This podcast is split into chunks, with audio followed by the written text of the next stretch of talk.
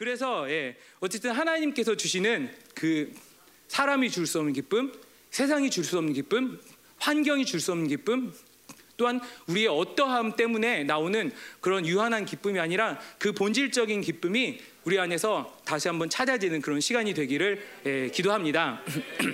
예, 그래서 빌립보서 하면은 예, 기쁨의 서신이라고 우리가 예, 많이 알고 있죠. 근데 왜 기쁨의 서신이냐면 이 기쁨이라는 단어 혹은 기뻐하라는 단어를 예, 쓴 횟수를 이렇게 찾아봐도 이 짧은 사장이라는 그 분량 안에서 바울이 정말 1, 2, 3, 4장마다 기쁨, 기쁨, 기뻐하라 라고 이렇게 명령을 하고 있는 것 혹은 권유를 하고 있는 것을 우리가 볼 수 있게 됩니다. 그런데 우리도 알겠지만 이 빌립보서, 빌립보 교회라는 그런 지금 상황이 결코 기뻐할 수 없는 예, 그런 상황이었어요.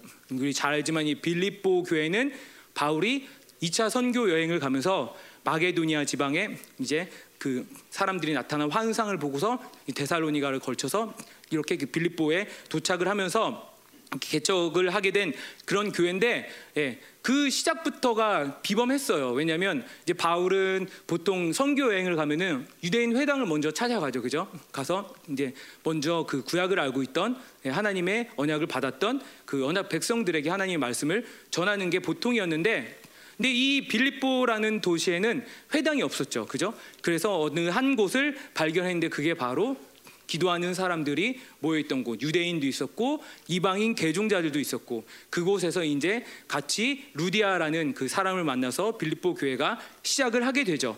그런데 이 사도행전 16장에 그런 이야기가 나와 있지만 그 이야기를 보면은 참 비범한 교회예요. 이 교회가 예, 참 우리 교회 같다. 어떤 면에서는 그런 생각도 드는데 이 교회가 처음에 이렇게 작은 무리로 모였는데 처음부터 고난을 겪게 되죠. 무슨 고난이냐면 이제 바울과 신라가 옥에 잡혀가게 되죠. 그 귀신 들린 여종 한 명이 있었는데 계속 쫓아내도 귀찮게 하니까 나가 불 하니까 이게 딱 나가 버리니까 이제 주인이 예, 그 여종을 통해서 이제 돈을 많이 벌었는데 돈 벌 수단이 없는 거예요. 그러니까 이제 열이 받아서 바울과 신라와 그 무리들을 거짓 고소하게 되죠. 이 사람들의 행태는 우리 로마 제국에 합당하지 않다.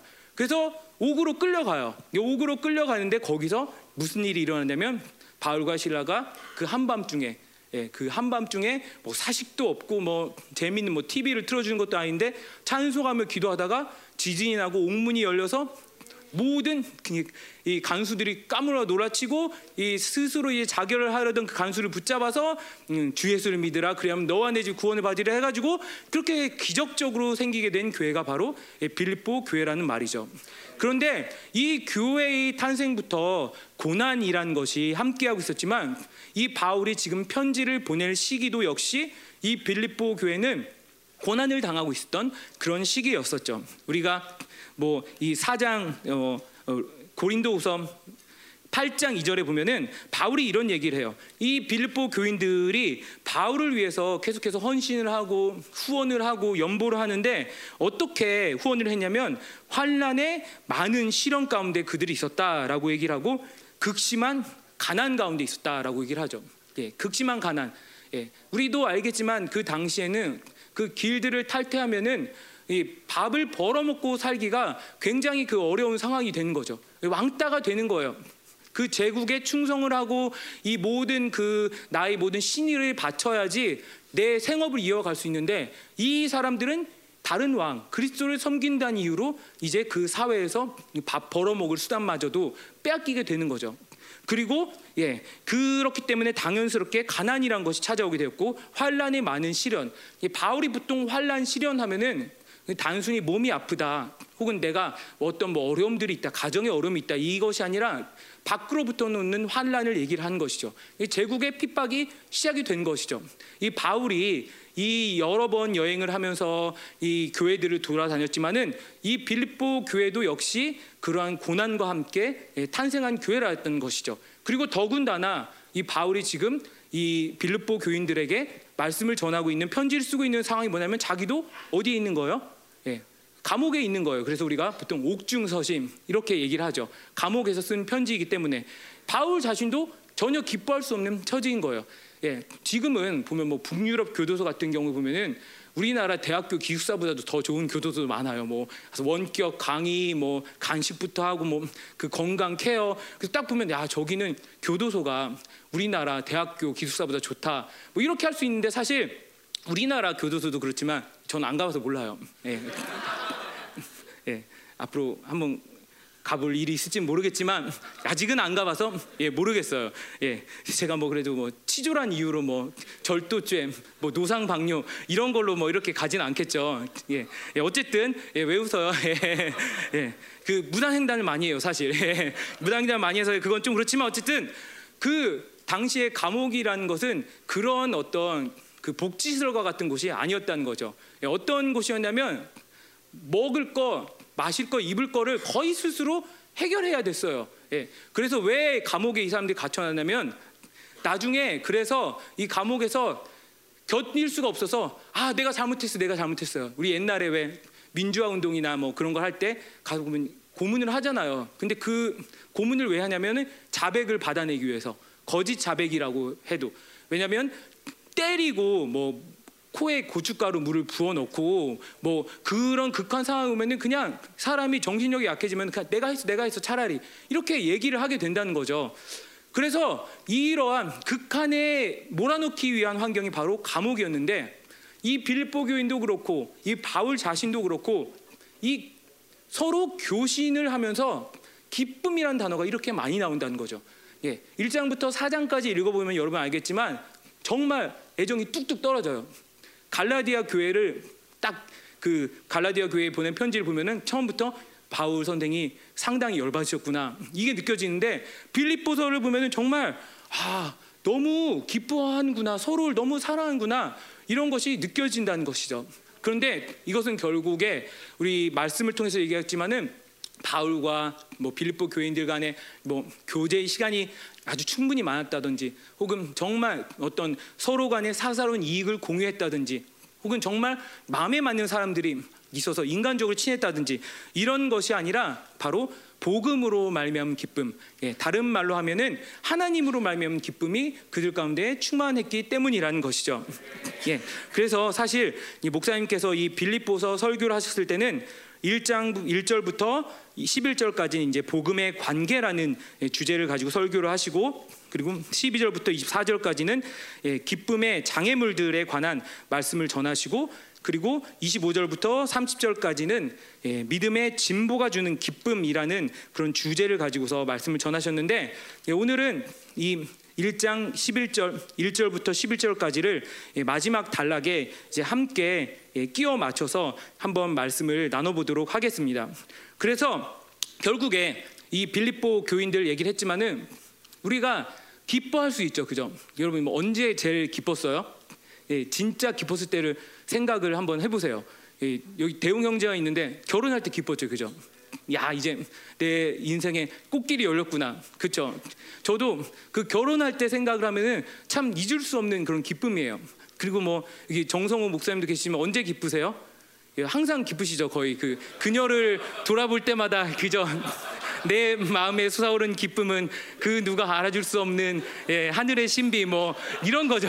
아유 시적이네 오늘 아유 집에 오래 있다 보니까 시적인 마음들이 이렇게 읽어지는데 예, 그런 기쁨들이 있어요. 예, 아이가 태어났을 때의 기쁨 혹은 여러 가지 우리가 인생을 살면서 뭐 어려운 일도 있지만 기쁜 일이 있죠. 근데 사실 그런 기쁨들을 예, 뭐 슬프다라고 할 수 있을 것까지는 모르겠지만은 예, 유한해요, 그죠?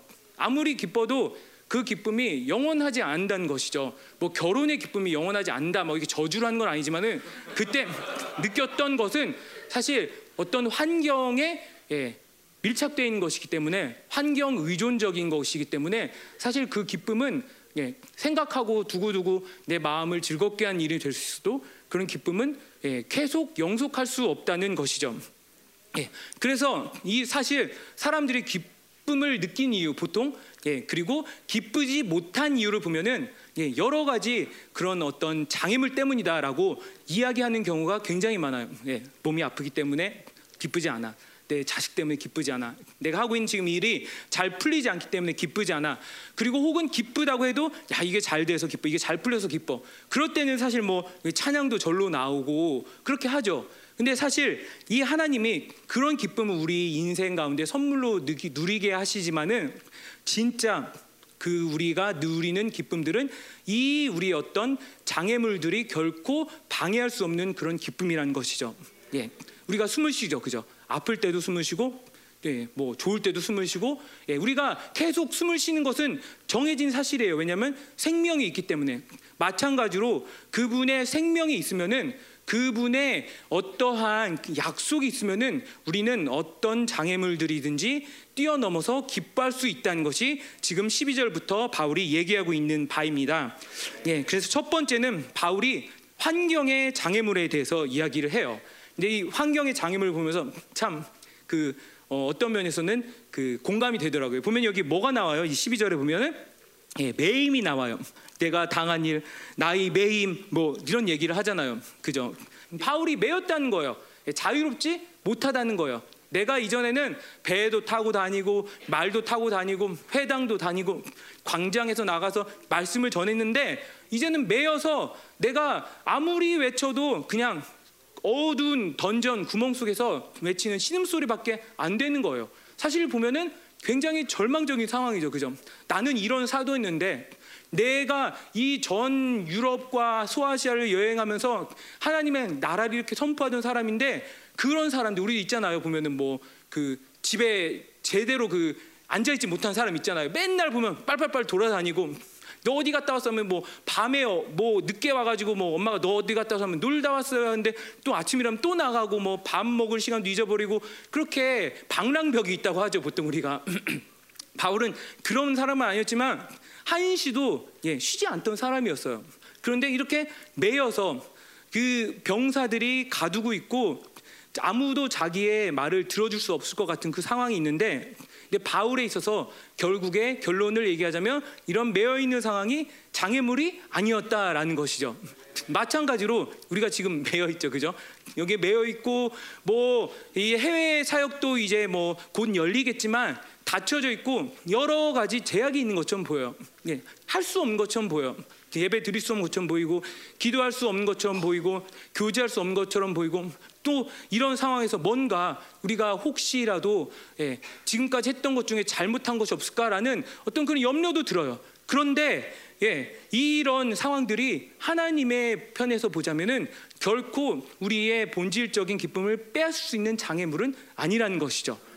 이 바울을 보면은 한 두 가지 정도로 이런 매임들이 어떻게 돌파가 되고 어떻게 기쁨의 이유가 되는지 우리가 볼 수 있습니다.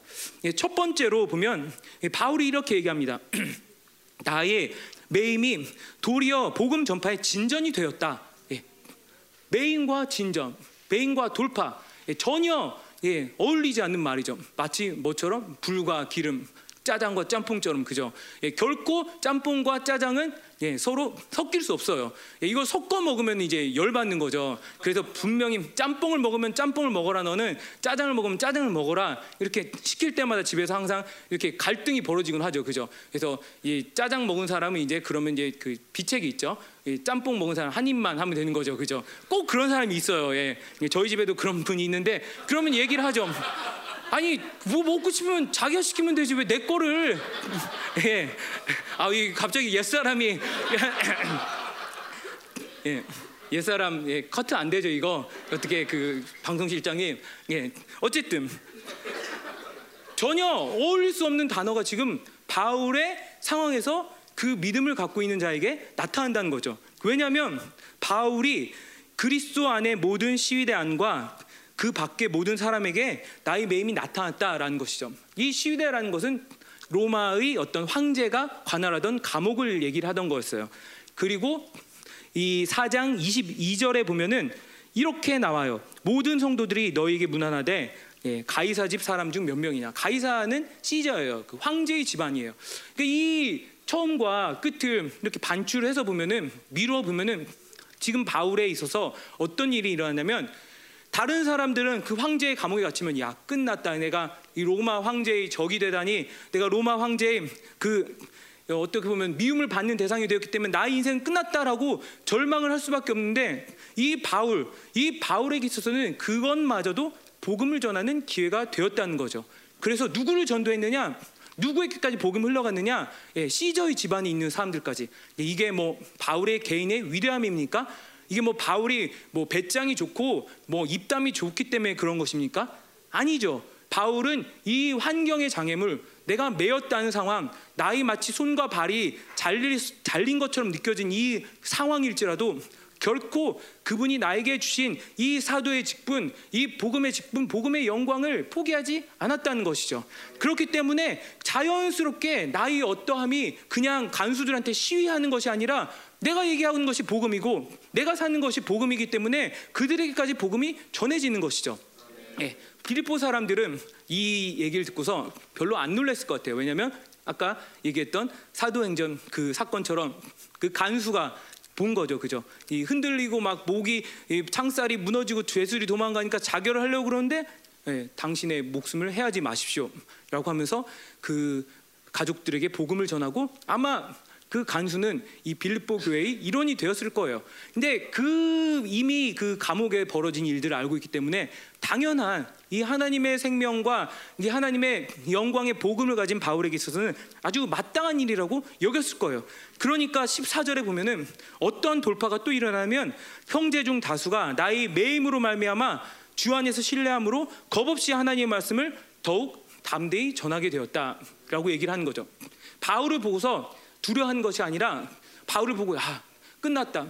우리 리더가 이제 감옥에 갇혔어. 저 사람이 이제 황제의 미움을 받기 때문에 얼마 되지 않아서 죽을 수밖에 없을 거야라고 슬퍼하고 그 마치 그 예수님이 떠나셨을 때 그 갈릴리로 갔던 제자들처럼 흩어지는 것이 아니라 오히려 그걸 보면서 더 믿음을 갖게 되는 거죠. 그래. 우리에게 준 그 복음의 능력, 우리에게 준 복음의 영광, 그 복음의 생명, 이 바울 선생께서도 그 옥에서 복음을 전파하고 있는데, 야, 우리가 두려울 게 무엇이냐? 야, 우리가 무서울 게 무엇이냐? 우리 안에도 똑같은 영광이 있어. 우리도 똑같은 약속을 받은 자들이야. 라고서 더 담대하게 하나님의 복음을 선포하게 되었다라는 것이죠. 마찬가지로 우리가 지금 겪고 있는 상황을 보면은 여러 가지 제약들이 점점 밀려오는 것 같아요. 그런데 하나님께서는 반드시 그곳 가운데서 믿음으로 돌파할 기회를 우리에게 허락해 주고 계세요. 예, TV를 보고 아니 방송을 보고 계신 여러분들께서도 예, 그 예, 그게 끝이 아닙니다. 지금 믿음으로 잡고 일어서면 되는 거예요.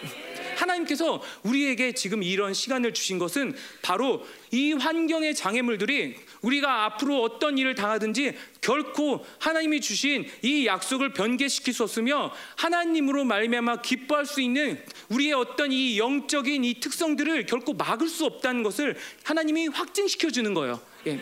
이런 과정을 겪으면서 우리가 무엇이 강해지는 거죠? 예. 믿음이 강해지는 거예요. 예. 신뢰가 강해지는 거예요. 그분께 순종하게 되고 그분께 충성 이렇게 하는 것이 말로만 그런 것이 아니라 내 안에 이 바울이 얘기하는 것처럼 스티그마처럼 새겨질 수 있는 거예요. 예. 그래서 이 바울은 이런 환경의 장애물 이 결코 그에게 있어서는 문제가 되지 않았다라는 것이죠. 예. 그런데 이 환경의 장애물이 문제가 되지 않는 가장 주요한 이유 중에 하나는 바로 바울은 그리고 이 빌립보 교인들은 하나님의 다스리심을 믿었다라는 것이죠. 예. 내가 옥에 갇혔어. 내가 무엇을 할 수 없는 상황이 있어.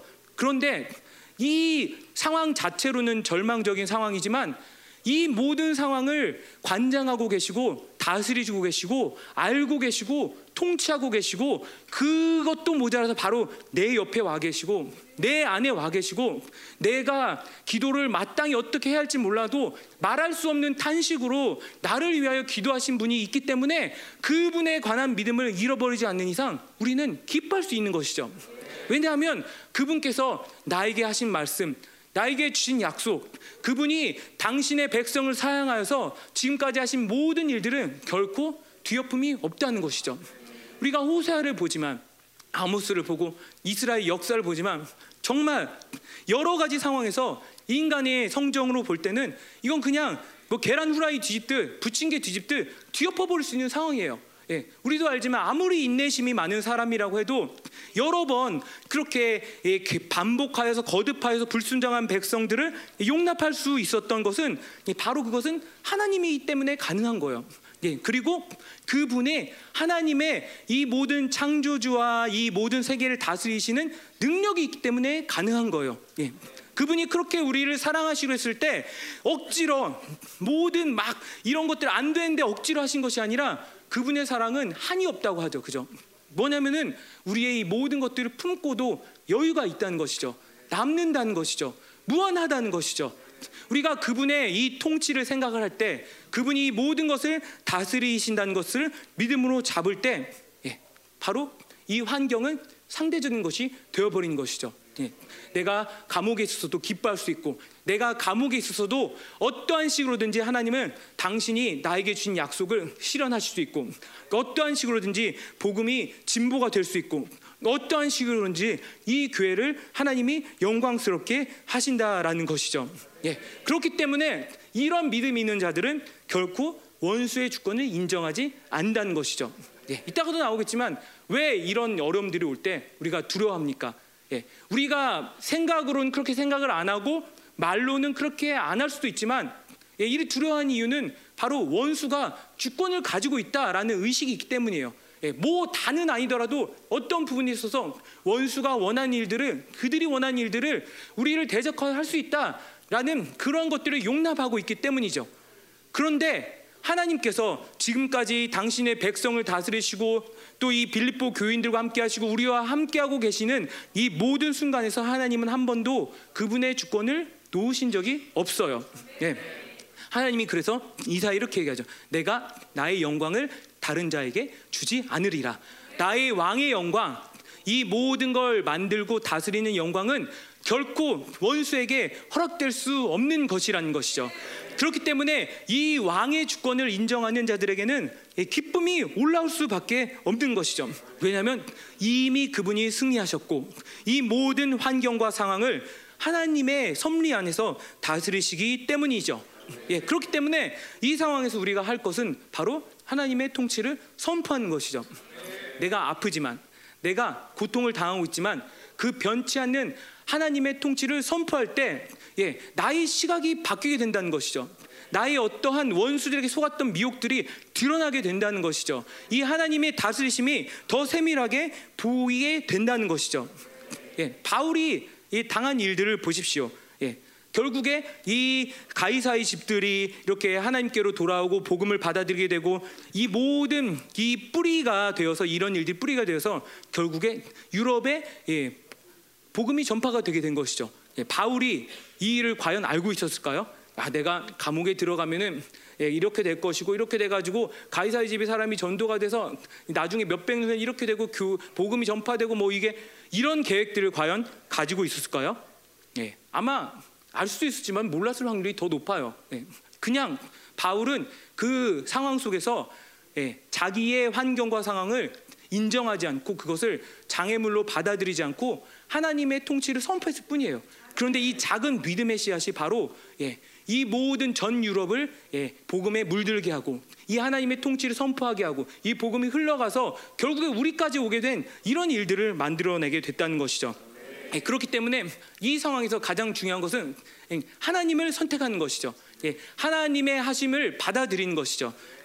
우리 가운데 있어서도 똑같습니다. 우리가 지금까지 할 수 없었던 여러 가지 일들이 있고 여러 가지 돌파할 수 없었던 그런 상황들이 있고 환경들이 있고 나의 어떤 부족함들이 있어도 이 상황 가운데서 하나님께서 이 모든 상황에서 당신의 가장 최선의 선택을 통하여서 우리를 통치하신다는 것을 믿을 때 예, 하나님이 나, 사람으로서는 도저히 안 되는 이 계산이 안 나오고 이 어떻게 해야 할지 방법이 모르는 일들을 한꺼번에 예, 이루시게 된다는 것이죠.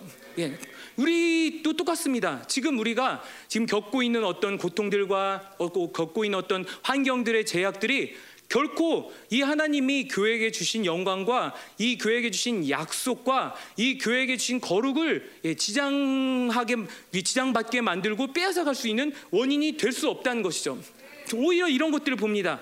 예, 정말 나에게는 이런 문제가 있었고 저 사람에게 저런 문제가 있었고 우리 교회는 정말 벗어날 수 없는 이런 한계들이 있었지만은 이걸 어떻게 할까? 우리가 날마다 고민해 왔던 그런 부분들이 있죠. 예, 하나님께서 이 과정 가운데 기도하면서 고통하고 애통해 할 때 그런 것들을 보여주세요.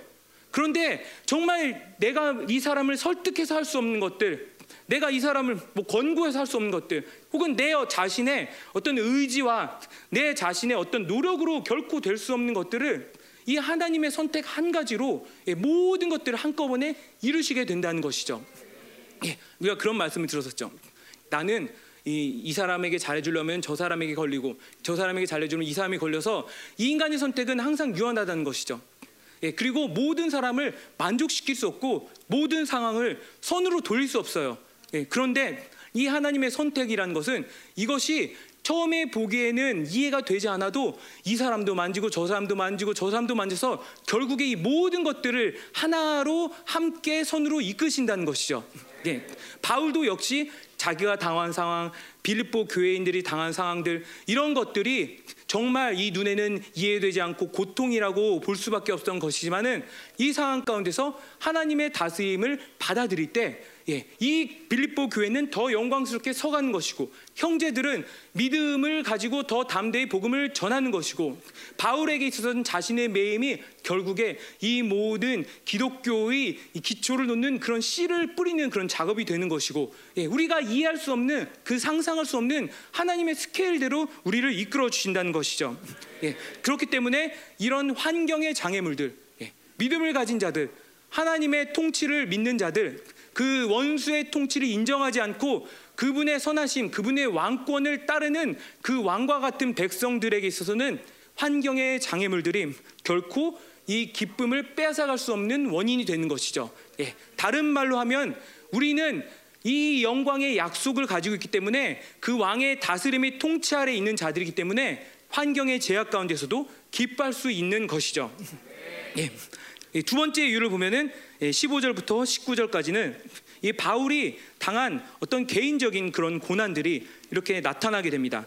15절부터 예, 19절을 보면은 결국에 이 모습은 예, 바울이 어떻게 자기 중심으로부터 벗어났는지 보여주고 있습니다. 15절을 읽어보면 어떤 이들은 투기와 분쟁으로 어떤 이들은 착한 뜻으로 그리스도를 전파하니 이들은 내가 복음을 변증하기 위하여 세우심을 받은 줄 알고 사랑으로 하나 예, 이 여기 보면 한 부류는 예, 착한 뜻을 가지고 그리고 예, 사랑으로 예, 바울과 함께 같은 흐름으로 복음을 전하는 사람들이 있었어요. 아마 빌립보 교인들 같은 사람이었겠죠. 그런데 17절부터 보면 그들이란 말이 나와요. 이들 그들 예, 두 부류가 나뉘는 거예요. 그들은 나의 매임에 괴로움을 더하게 할 줄로 생각하여 순수하지 못하게 다툼으로 그리스도를 전파하느니라 이렇게 얘기해요. 이들은 예, 바울이 매였는데 이 바울이 더 고통을 느끼도록 예, 어떠한 잘못된 의도를 가지고서 복음을 전한다는 것이죠. 뭐 예를 들면 이런 게 있겠죠. 이 바울의 어떤 리더십과 바울의 어떤 사역과 이런 것들을 시샘하던 자들이 이제 바울이 예, 욕 속에 갇혔으니까 야 됐다 우리의 세상이다라고 나와서 바울 이 사람 봐봐 결국에 감옥에 갇히잖아. 예, 이 사람은 예, 하나님의 뭐 종이 아니었어. 뭐 이렇게 얘기할 수도 있죠. 이렇게 얘기하면서 자, 내가 얘기한 복음을 들어봐라고 하면서 자기의 어떤 세력 싸움을 하게 되는 것이죠. 이 바울의 입장에서는 사실 정말 열받는 거죠, 그죠?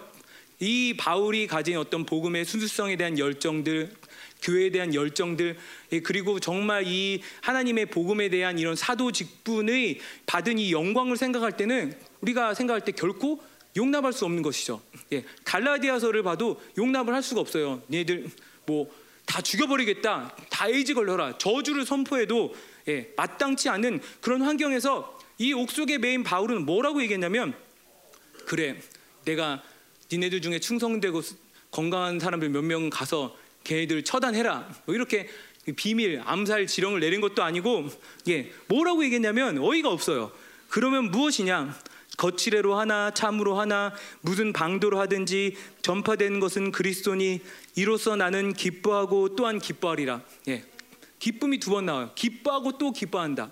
얼마나 기뻐하면은 얼마나 나이 기뻐하는 것이 이빨린 말이 아니고 가식이 아니냐라는 것을 얘기하고 싶다면 기뻐하고 또 기뻐한대요. 왜냐? 복음이 전파되니까 왜냐? 어쨌건 교회가 서가니까 왜냐? 어쨌건 이 하나님의 통치가 선포되니까 예. 우리가 이것을 보면은 바울이 이러한 상황들 사실 옥속에 갇혔는데 나를 대적하고 배반한 자들이 생겼다는 것은 정말 심각하게 리더로서 절망을 할 수밖에 없는 그런 상황이지만은 바울은 이 상황에서도 기쁨을 찾기 예, 예, 찾을 수 있는 어떤 그러한 믿음의 여유가 있는 것이죠.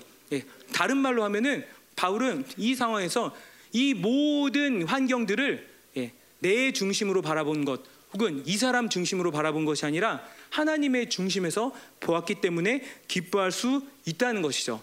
이게 바로 지혜인 것이죠. 어떤 일이 벌어났을 때 사람들은 항상 자기 손익을 계산하는 것이 본능이에요. 이게 옛사람의 본능이에요. 어떤 일이 벌어졌어. 아, 그러면 우리 집은 우리 뭐 어떤 친구는 내가 가지고 하는 일을 예, 우리가 보면은 뭐 정부에서 어떤 정책들이 이렇게 뭐그 발표가 되잖아요. 그러면 항상 사람들이 이쪽은 막 좋아하고 이쪽은 막 싫어요. 모두를 만족시키고 있어요. 왜냐하면 그게 바로 인간의 한계이기도 하고 이 사람들은 자기 유익에 맞으니까 막 좋아하고 환호하는데 이쪽에서는 막 싫어요. 왜 우리 힘들게 이렇게 했느냐? 예, 자기 유익으로 보면은 어떤 건 기뻐할 수 있고 어떤 건 기뻐하지 못하는 일들이 되는 것이 너무 자연스러운 건데 근데 이 바울은 바로 이러한 사람의 입장에서 이 모든 상황을 해석한 것이 아니라 철저하게 이 하나님의 입장에서 생각을 했다는 것이죠. 근데 정말 이것은 예, 바울의 어떤 사도된 표적이기도 하죠. 왜냐하면 우리가 이제 바울이 어떤 사람인 줄 알죠. 사도행전 15장에 보면은 바울이 누구랑 싸우죠? 예, 바나바와 싸우게 되죠. 그리고 갈라지게 되죠. 예, 바나바는 마가를 데리고 가겠다. 이제 바울은 안 된다. 예, 바울이 얼마나 이런 부분에서 칼 같은 사람이었어요. 예, 정말 안 되는 건 안 되고 이 사람이 안 되면 안 되고 그런 바울의 입장에서 볼 때 이 지금 빌립보 교회에 벌어지고 있는 상황은 예, 정말 용납을 할 수가 없는 것이죠. 그런데 이 바울, 바로 이 모든 이 복음의 영광을 경험을 하고 이 모든 고난을 통해서 이 그리스도의 형상을 닮아가기 원한 이 바울에게 하나님 무슨 일을 하셨냐면은 이런 바울의 성품이라 할지라도 이 하나님의 유익을 예, 무엇보다도 더 먼저 잡을 수 있는 그런 안목을 주셨다라는 것이죠. 예, 이것은 예, 단순한 어떤 긍정적인 사고가 아니에요. 예, 그래도 좋지 뭐. 예, 뭐 이래도 좋지 뭐. 그래도 뭐그 좋은 점을 찾아보자. 예, 이 상황에서 내 나한테 뭐 기뻐할 수 있는 점을 찾아보자가 아니라 바울의 입장에서는 나의 모든 사사로운 유익을 버렸기 때문에 이 모든 상황에서 하나님의 일들이 더 진전이 되고 조금이라도 진보가 되는 것이 기뻤다는 것이죠. 네. 마찬가지로 우리가 기쁠 수 있는 상황이 예, 기쁠 모든 상황과 이 환경과 조건에 예, 도 불구하고 기쁠 수 있는 이유가 무엇입니까? 왜 우리가 기뻐할 수 있는 것입니까? 예, 결국에 하나님의 관점에서 이 모든 것을 바라볼 때, 이 하나님의 그 시각으로 모든 것을 바라볼 때, 또 하나님 나라의 유익의 관점에서 모든 것을 바라볼 때, 결국에 기뻐할 수 있는 그 근거를 찾게 된다는 것이죠. 아까도 얘기했지만 이 상황과 환경들은 항상 변하기 때문에 그런 것에 어떤 우리의 기쁨의 근거를 둔다면은 반드시 어떤 순간은 잘 뭐 아홉 번 기쁘다가도 한 번 정도는 적어도 슬프거나 낙심을 할 수밖에 없어요. 근데 이 바울의 입장에서는 이 바울이 이 단순히 긍정적인 사고를 가졌던 것이 아니라 이 하나님에 대한 이 무한한 신뢰, 이 무한한 확신, 내가 하나님의 편이 되는 것, 하나님이 내 편이 돼서 나를 싸워주는 것이 이 나의 유익이 아니라 내가 하나님의 편이 되어서 하나님의 것이 진보가 되는 것을 기쁨으로 삼았기 때문에 기뻐할 수 있게 되었던 것이죠. 예, 우리도 똑같은 이유에서 기뻐할 수 있습니다. 예, 비록 우리의 어떤 부분에 있어서 사역이 멈추고 또 어떤 부분에 있어서는 어떤 연약함들이 나타나고 또 어떤 부분에서는 제약이 생길 수 있어서도 하지만 하나님의 그 나라의 통치를 생각한다면 이 하나님의 나라의 유익을 생각한다면 기뻐할 수 있는 이유를 찾는 것이 너무나 쉽습니다, 여러분. 네, 너무나 쉽습니다. 우리 자신을 보고 이 환경을 뭐 우리 주변 이렇게 돌아보아도 예, 하나님이 정말 우리가 할 수 없었던 일들을 예, 해주시잖아요, 그죠?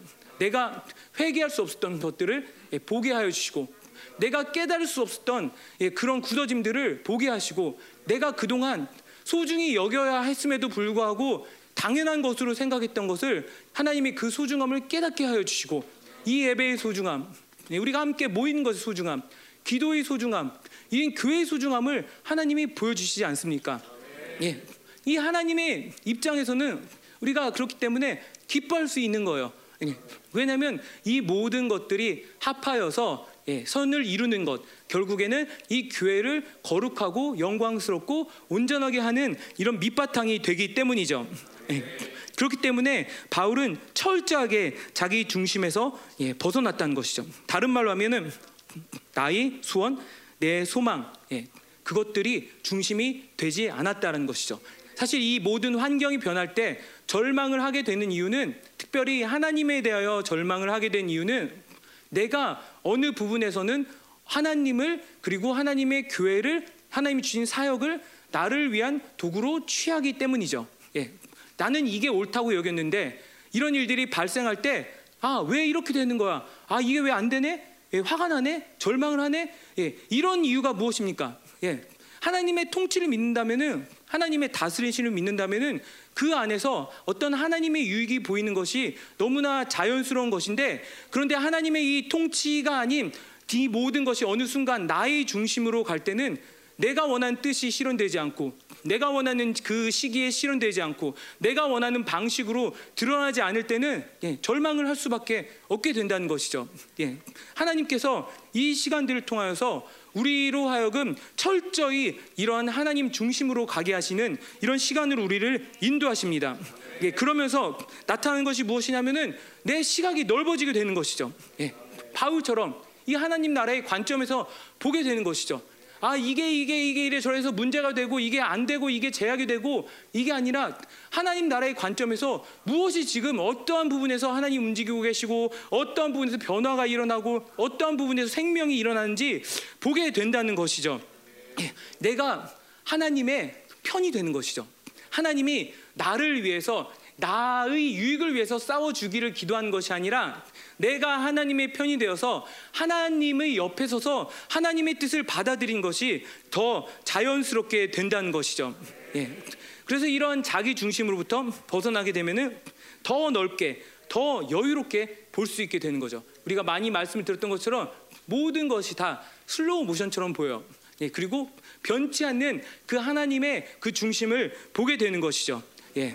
그러면서 이 모든 스케일이 넓어진 가운데서 하나님이 어떻게 일하는 것을 보게 되냐 하면은 특별히 우리 교회의 그 상황과 연결지어 볼 때는 하나님이 정말 이 어떤 우리 교회에게는 힘든 상황이지만 이 교회 또 시흥 또 한국을 벗어나서 지금 이 전 세계의 남은 자의 교회들이 어떠한 고통을 겪고 있고 어떠한 탄식을 하고 있고 예, 로마서의 말씀으로 의하면은 이 피조들의 탄식 소리를 듣게 하신다는 것이죠. 예. 이전에 안 들렸어요. 왜냐하면 내 것이 급하니까. 이전에는 들을 수가 없었어요. 왜냐하면 내가 갖고 있는 고통이 더 크니까. 이전에는 들을 신경이 자라나지 않았어요. 왜냐하면은 내 중심으로 되어 있으니까. 예. 모든 것이 내 중심으로 되어 있지만은 하나님이 이 시간들을 통해서 우리를 넓히시면서 이 왕들로서 백성들의 고통을 이해하게 하는 것. 그냥 단순히 불쌍하다. 어, 고생하고 있네. 어렵겠다가 아니라 정말 그들이 겪고 있는 육체적인 고통, 어떤 가정의 고통, 건강의 고통 이런 것을 떠나서 로마서의 말씀처럼 이 피조들이 정말 하나님의 아들들이 나타나는 것을 고대하고 있구나. 이것은 하나님뿐만이 아니라 이 모든 세상의 남은 자들 이 모든 하나님을 기다린 자들, 하나님의 백성들의 탄식이고 이 모든 전 지구가 그렇게 하나님의 영광스러운 백성들이 드러나고 그분의 통치가 회복된 것을 보게 지금 고대하고 기다리고 있구나라는 것을 이 듣게 하는 그런 신경들을 하나님이 허락하여 주신 것이죠. 그렇기 때문에 이런 고난이 결코 우리에게 있어서 기쁨을 막을 수 없는 이유가 되는 것이죠. 왜냐하면 우리 입장에서 볼 때는 우리의 어떤 부분들이 경제적인 손해가 있고 시간적인 손해가 있고 물질적인 손해가 있고 어떤 인적인 손해가 있고 여러 부분의 손해 투성이지만 하나님의 입장에서 볼 때는 하나님이 이 교회를 바라보시는 그 넓은 안목, 하나님이 이 왕된 통치자들이 모인 이 공동체를 보는 그 입장에서는 이들이 가져야 할 마땅히 왕으로서 누려야 할 그리고 마땅히 왕으로서 구비해야 할 성품들을 구비하는 시간이기 때문인 것이죠. 예. 그래서 하나님께서 이 모든 자기 중심으로 벗어날 때 우리로 그 왕의 권세와 왕의 통치와 그 왕이 가진 모든 능력들을 더욱더 제한 없이 자연스럽게 활용할 수 있도록 우리와 함께 하실 것입니다. 예. 예, 세 번째로는 이러한 생존 본능으로부터 벗어나게 되는 것 때문에 우리는 기뻐할 수 있습니다. 예, 첫 번째, 이 환경의 장애물. 이 환경이 예, 결국에 나에게 있어서는 이 복음의 전파를 막는 하나님의 일을 막는 일이 아니고 이 환경을 넘어서는 하나님의 통치가 있기 때문에 기뻐할 수 있는 것이고 또 그 통치는 바로 내 유익과 내 중심에서 볼 때는 예, 나에게 맞지 않은 것처럼 보이지만 하나님의 중심으로 볼 때는 하나님의 선이 이루어진 것이기 때문에 기뻐할 수 있는 것이고 그리고 또 이 세 번째로는 내 안에 있는 생명은 나의 것이 아니기 때문에 그분의 것이기 때문에 기뻐할 수 있는 것이죠. 그래서 골로새서는 이렇게 얘기합니다. 우리 생명이 3장 3절에 보면은 그리스도와 함께 그 안에 감춰져 있다. 예. 하나님이 얼마나 소중히 여기시면 감춰져 있다고 얘기를 할까요? 감춰져 있다. 무엇입니까? 어느 누구도 손댈 수 없다는 것이죠. 어느 누구도 하나님의 허락 없이는 감히 이것들을 해할 수 없다는 것이죠. 예. 그렇기 때문에 나는 내 이 모든 이 생명에 대한 염려와 걱정들에부터 자유로울 수 있게 된다는 것이죠. 예. 다른 말로 하면 이 생명의 주인이 하나님이신 것을 인정하게 되는 것이죠. 예. 이런 것들을 보면서 예, 하나님이 우리에게 주신 이 육체적인 생명이라는 것은 소중한 것이긴 하지만 제한을 받을 수밖에 없어요. 예. 이것은 어느 순간에는 끝날 수밖에 없어요. 하지만 우리 안에 계신 우리 안에 하나님이 허락하여 주신 이 그리스도 예수 안에 있는 감춰진 생명은 결코 어떠한 원수들이 예, 만지거나 그것을 빼앗을 수 없다는 것이 우리가 이 모든 환경에도 불구하고서 이 모든 아픔에도 불구하고서 기뻐하고 감사할 수 있는 이유가 되는 것이죠. 그런데 이 생존 본능이란 것은 결국에 내가 뭐 잘 살아야지 나 아프면 안 돼. 이런 단순한 어떤 육체적인 어떤 생존 본능에 지나지 않는 것이 아니라 바로 예, 나의 어떠함을 지지하고 있는 기둥과 같은 것이죠. 예, 나의 인간적인 자존심, 나의 인간적인 어떤 예, 배짱들, 나의 어떤 인간적인 그 자랑들 이것들을 마치 집에 보면 기둥들이 있잖아요. 예, 그런 기둥처럼 지지하고 있는 것이 바로 생존 본능이란 것이죠. 그래서 이 기둥을 허물면 어떻게 돼요? 예, 무너지게 되는 거예요. 예, 다른 말로 하면은 그러한 허물어질 수밖에 없는 내 인간적인 생명에 의존하게 되면은 언젠가 시간이 지나면은 그 기둥이 허물어지듯이 나의 모든 어떠함들은 무너질 수밖에 없지만은 이 영원한 하나님이 주신 이 생명 그리고 내가 결코 주인이 될 수 없는 이 그리스도의 생명이 내 안에 있을 때 우리는 이러한 유한한 것들 예, 나를 지지하던 것들 예, 그런 것들에 결코 의존하거나 그런 것들에서 기쁨을 찾은 그런 사람들이 되지 않는다는 것이죠. 예, 바울이 그래서 20절부터 24절까지 이렇게 고백을 합니다.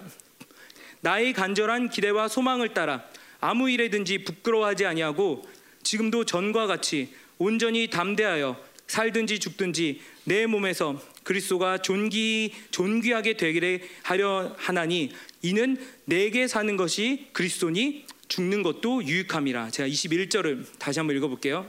이는 내게 사는 것이 그리스도니 죽는 것도 유익함이라. 예. 이 바울의 고백입니다. 지금 이 상황에서 자기는 얼마 안 있으면은 이 형장의 이슬로 예, 쓰러질 수밖에 없는 그런 조건에 있어서 사람인데 이 바울이 고백한 것은 내게 있어서 사는 것은 내게 있어서 생명은 그리스도니 내가 육체적인 죽음을 맞이한다 해도 그것마저도 유익하다라고 이야기하고 있는 거예요.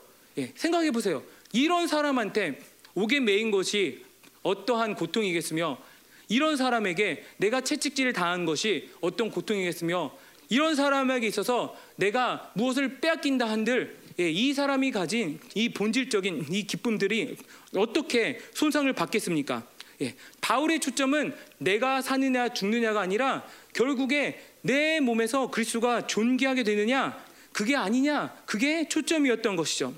다른 말로 하면 내가 살거나 죽거나 하는 모든 것 가운데 하나님께서 높이는 받으실 수 있다면 예, 그분이 나와 함께 있고 그분이 나를 사랑하시고 그래서 내가 그분께 합당한 경배를 드릴 수 있다면 내 삶을 들여서 그분을 나타낼 수 있다면 이 모든 것이 나에게 있어서는 유익이다라고 고백을 하는 것이죠.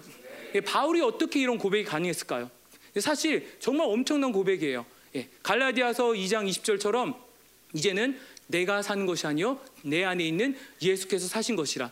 자기를 완전히 부인을 하는 거죠. 어떻게 이게 가능했을까요? 바울이 뭐 이타적인 사람이고 도를 통하고 무언가 특별한 지혜가 있어서 이런 고백들이 되었을까요? 예, 사실 이런 것들 읽을 때마다 예, 섬뜩섬뜩하죠. 저도 이걸 읽을 때마다 야 이런 걸 어떻게 설교를 해? 이런 마음이 와요, 사실. 예.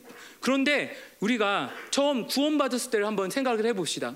예. 그분이 나를 만나주시고 내가 그분을 찾아온 게 아니라 그분이 나를 찾아와 주셔서 나를 자녀 삼아 주시고 나를 친구라 하시고 나를 넌 나의 소유다라고 하시고 근데 사실 그때 우리 모두가 공통적으로 고백할 수 있는 어떤 한 가지 경험은 난 다 잃어버려도 괜찮을 것 같잖아, 그지? 예. 나는 아무것도 없어 이제 살 것 같고 나는 지금 내 생명이 이제 끝난다고 해도 괜찮을 것 같아요. 정말 모든 걸 다해 그분께 드릴 수 있을 것 같아요. 근데 바울이 이 정말 철저하게 이 매이고 툭박을 받고 어둠 속에 있는 상황에서 어떻게 그런 고백을 지금 할 수 있는가? 나를 향한 대적자들이 생기고 나는 정말 이제 얼마 안 있으면은 내 인생이 끝날 것 같은 이 위기 상황 속에서도 어떻게 그런 고백을 할 수 있는가? 예, 바로 구원의 생명이 그 안에 있는 우리가 그 경험했던 구원의 첫날 받았던 감격들이 매일매일 새로워졌기 때문이죠. 예, 다른 말로 하면은 바울은 이 구원의 생명, 나에게 생명 주신 예수 그리스도와 이 쉰 매일매일 함께 교제를 누렸다는 것이죠. 그러니까 이런 고백이 결코 어색하지 않고 결코 이 치장적인 고백이 아니라 바로 이런 죽음의 상황 속에서 이게 툭 튀어나온 거예요. 예. 바울이 바로 이러한 구원의 생명 때문에 기뻐할 수 있었다는 것이죠. 나의 생존 본능, 내가 켜 있는 모든 상황들, 나의 목숨을 빼앗아가는 위험 요인들이 더 이상 위험 요인들이 아니고 그 뒤에 보면 뭐라고 해요? 나는 차라리 육신을 떠나서 그와 함께 있는 것이 더 좋다. 더 사모가 되게 된다는 것이죠. 이게 단순히 이 세상이 싫고 이 속세의 더러움이 싫고 귀찮고 아 이젠 더러운 걸 더 이상 보기 싫다 이게 아니라 날마다 그 구원의 생명 가운데서 이 예수님과 함께 예수님과 함께 이 삶이 실체화되기 때문에 이 모든 상황에서도 죽음을 뛰어넘는 어떻게 보면 인간의 상식 안에서는 이해할 수 없는 그런 일들이 고백이 되는 것이죠. 그래서 바울이 3장 10절에 이렇게 얘기합니다. 이 10장 10절 11절을 보면은 11절을 예, 보면 음, 내가 그리스도와 그 부활의 권능과 고난의 참여함을 알고자 하여 그의 죽으심을 본받아 어떻게 해서든지 죽은 자 가운데서 부활에 이르게 하려 하노니 이르려 하노니 예. 바울은 예, 그 고난에 참여한다.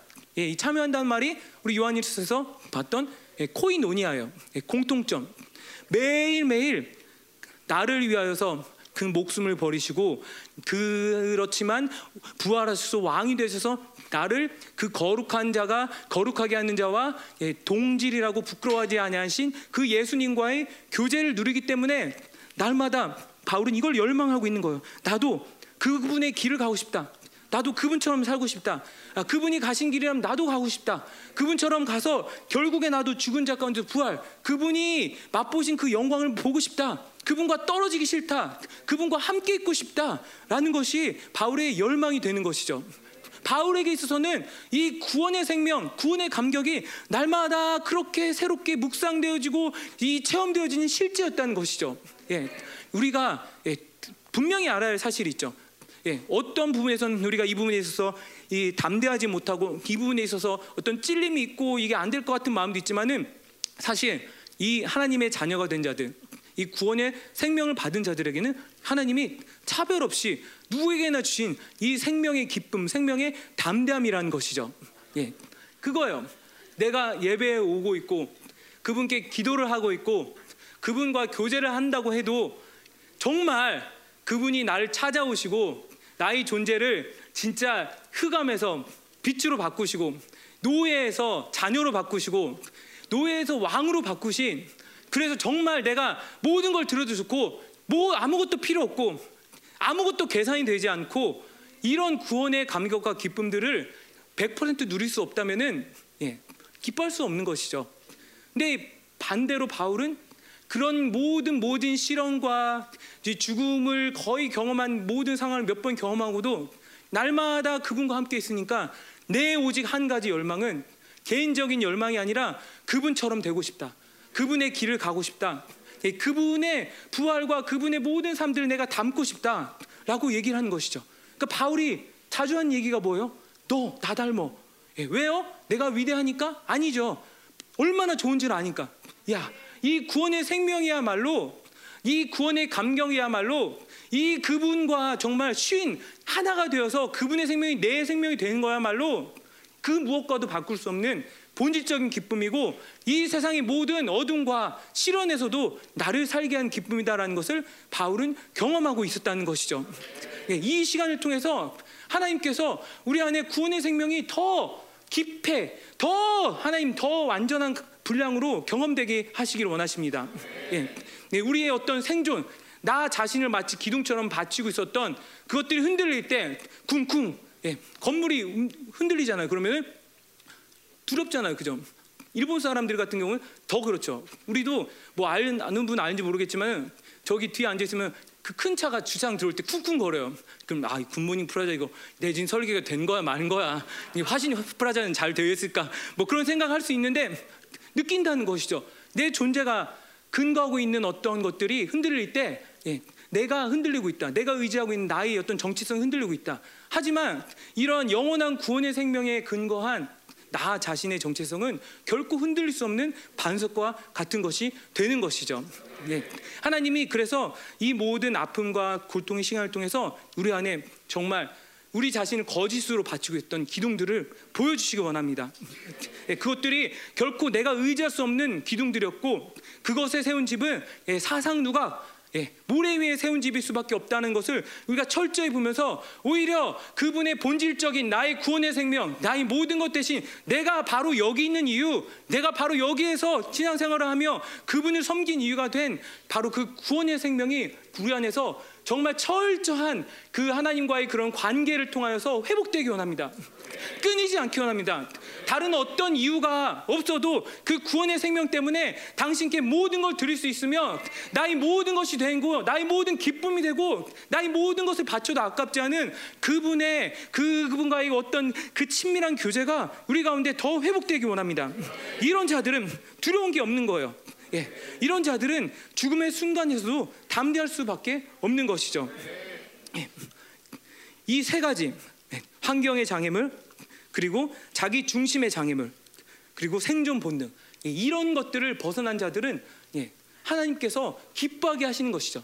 예, 단순히 기뻐하려고 이런 것이 아니라 이런 것으로부터 자유케 될 때 그냥 기쁨이 올라오는 거예요. 아 기쁘구나. 아, 그분이 하신 모든 일들을 찬송할 수밖에 없구나. 아, 그분이 다스리고 계시는구나. 그분이 나의 선이 아니라 하나님 나라의 선으로 이끄시는구나. 아, 그분이 결국에 잃었던 것들을 찾게 하시면서 내 생명의 가장 근원적인 밑바탕이 되어야 하는 것이 무엇인지 보여주시는구나. 예, 기뻐할 수 있게 되는 것이죠. 예, 그러면서 나타나는 것이 바로 25절, 30절에 믿음의 진보라는 것이죠. 믿음의 진보. 예, 우리는 이 복음의 생명을 받았기 때문에 날마다 어떤 변화가 일어나는 것이 자연스러운 것이죠.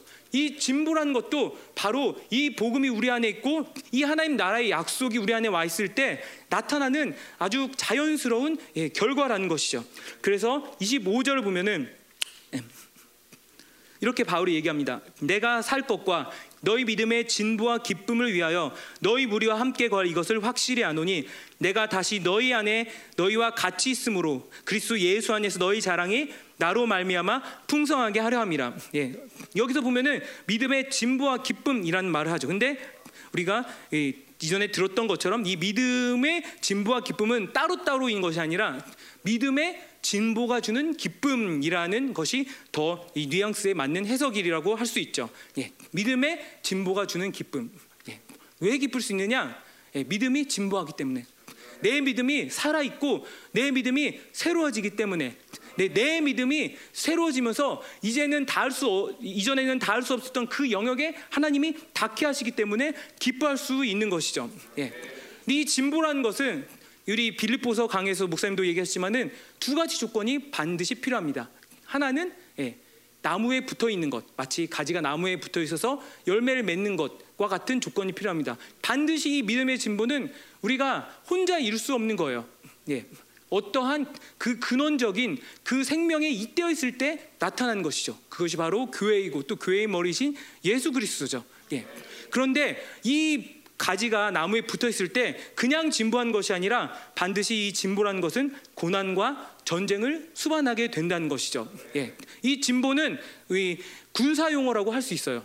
그래서 마치 이 공병대가 이 어떤 다리가 없는 그런 지역에 다리를 놓아서 어떤 작전 기지를 새롭게 만들어서 그것을 기점으로 예, 다시 새로운 작전을 펼치는 것처럼 이 진보라는 것은 바로 그러한 기틀을 마련하는 그 모습을 표현한 그림이죠.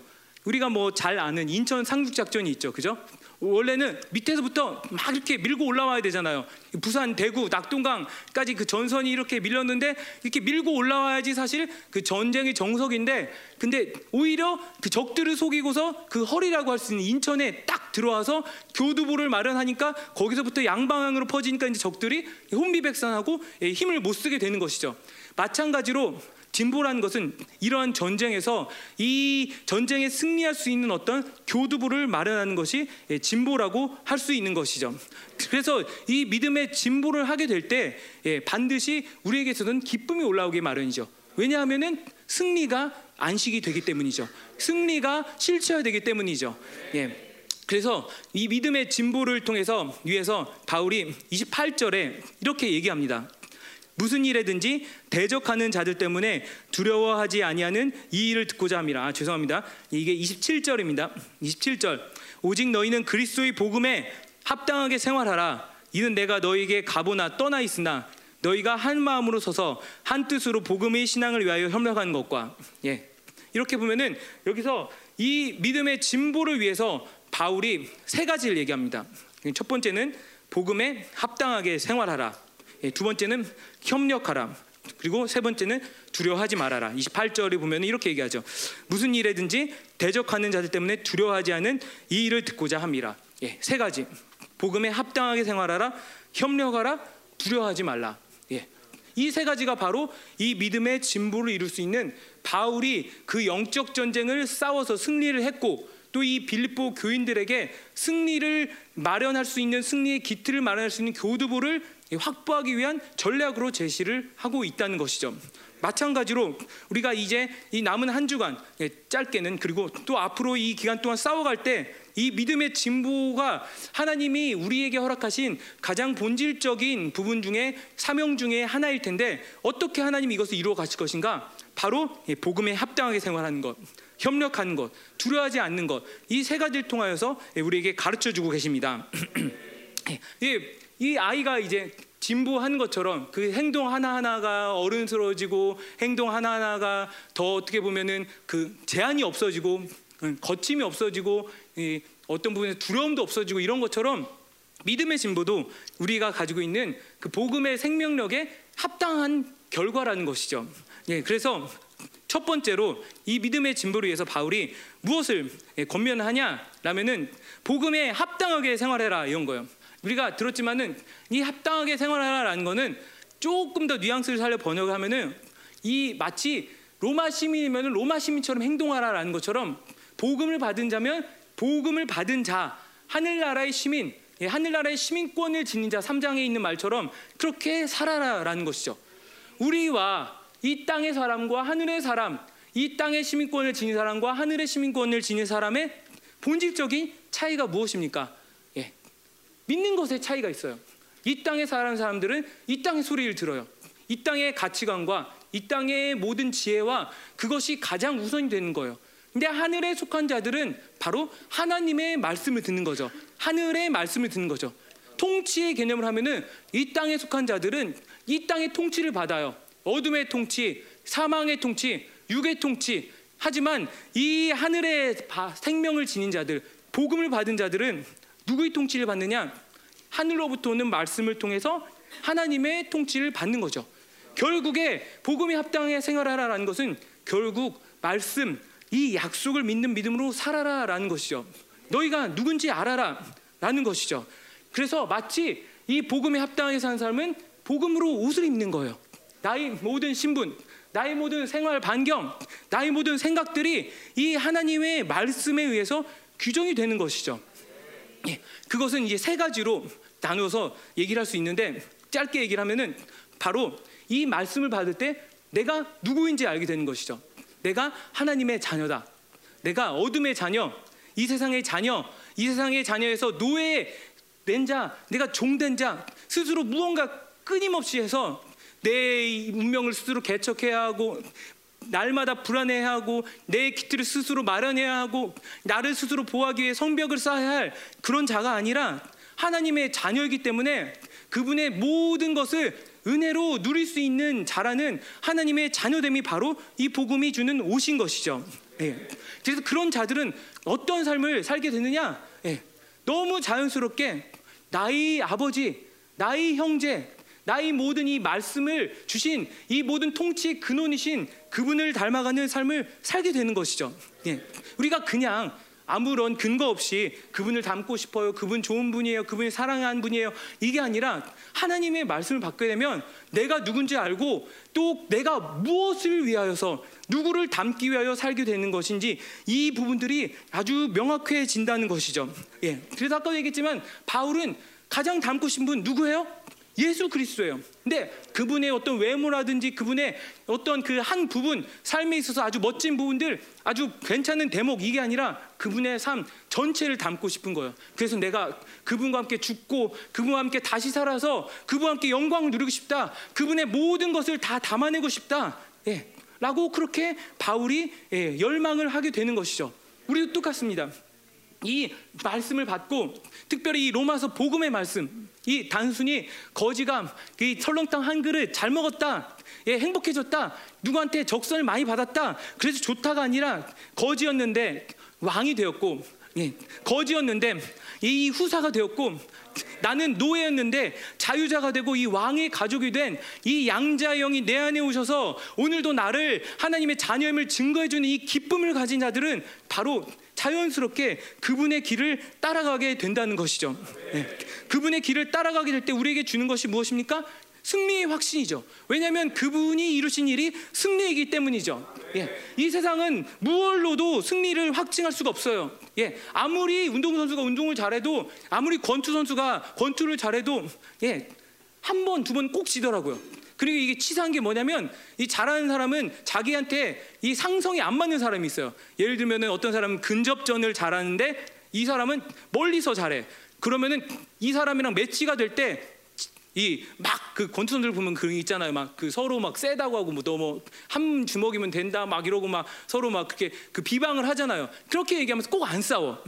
왜냐하면 내가 이 사람을 싸우면 알, 지는 걸 아니까 이 사람이 나의 약점을 잘 건드릴 수밖에 없는 거 아니까 그래서 아무리 잘하는 권투 선수라도 꼭 몇 번은 지게 마련이에요 사실 정당한 방식으로 경기를 했다면 예, 아무리 권투 선수들이 그렇게 자기가 힘을 세고 얼마나 그 경기를 잘해도 질 수밖에 없는 것이 인간의 현실인데 예, 이 하나님의 주시는 복음의 핵심을 받아들이고 이 말씀을 믿는 믿음으로 그 옷을 입고 있는 자들은 승리가 인격화되는 것이죠.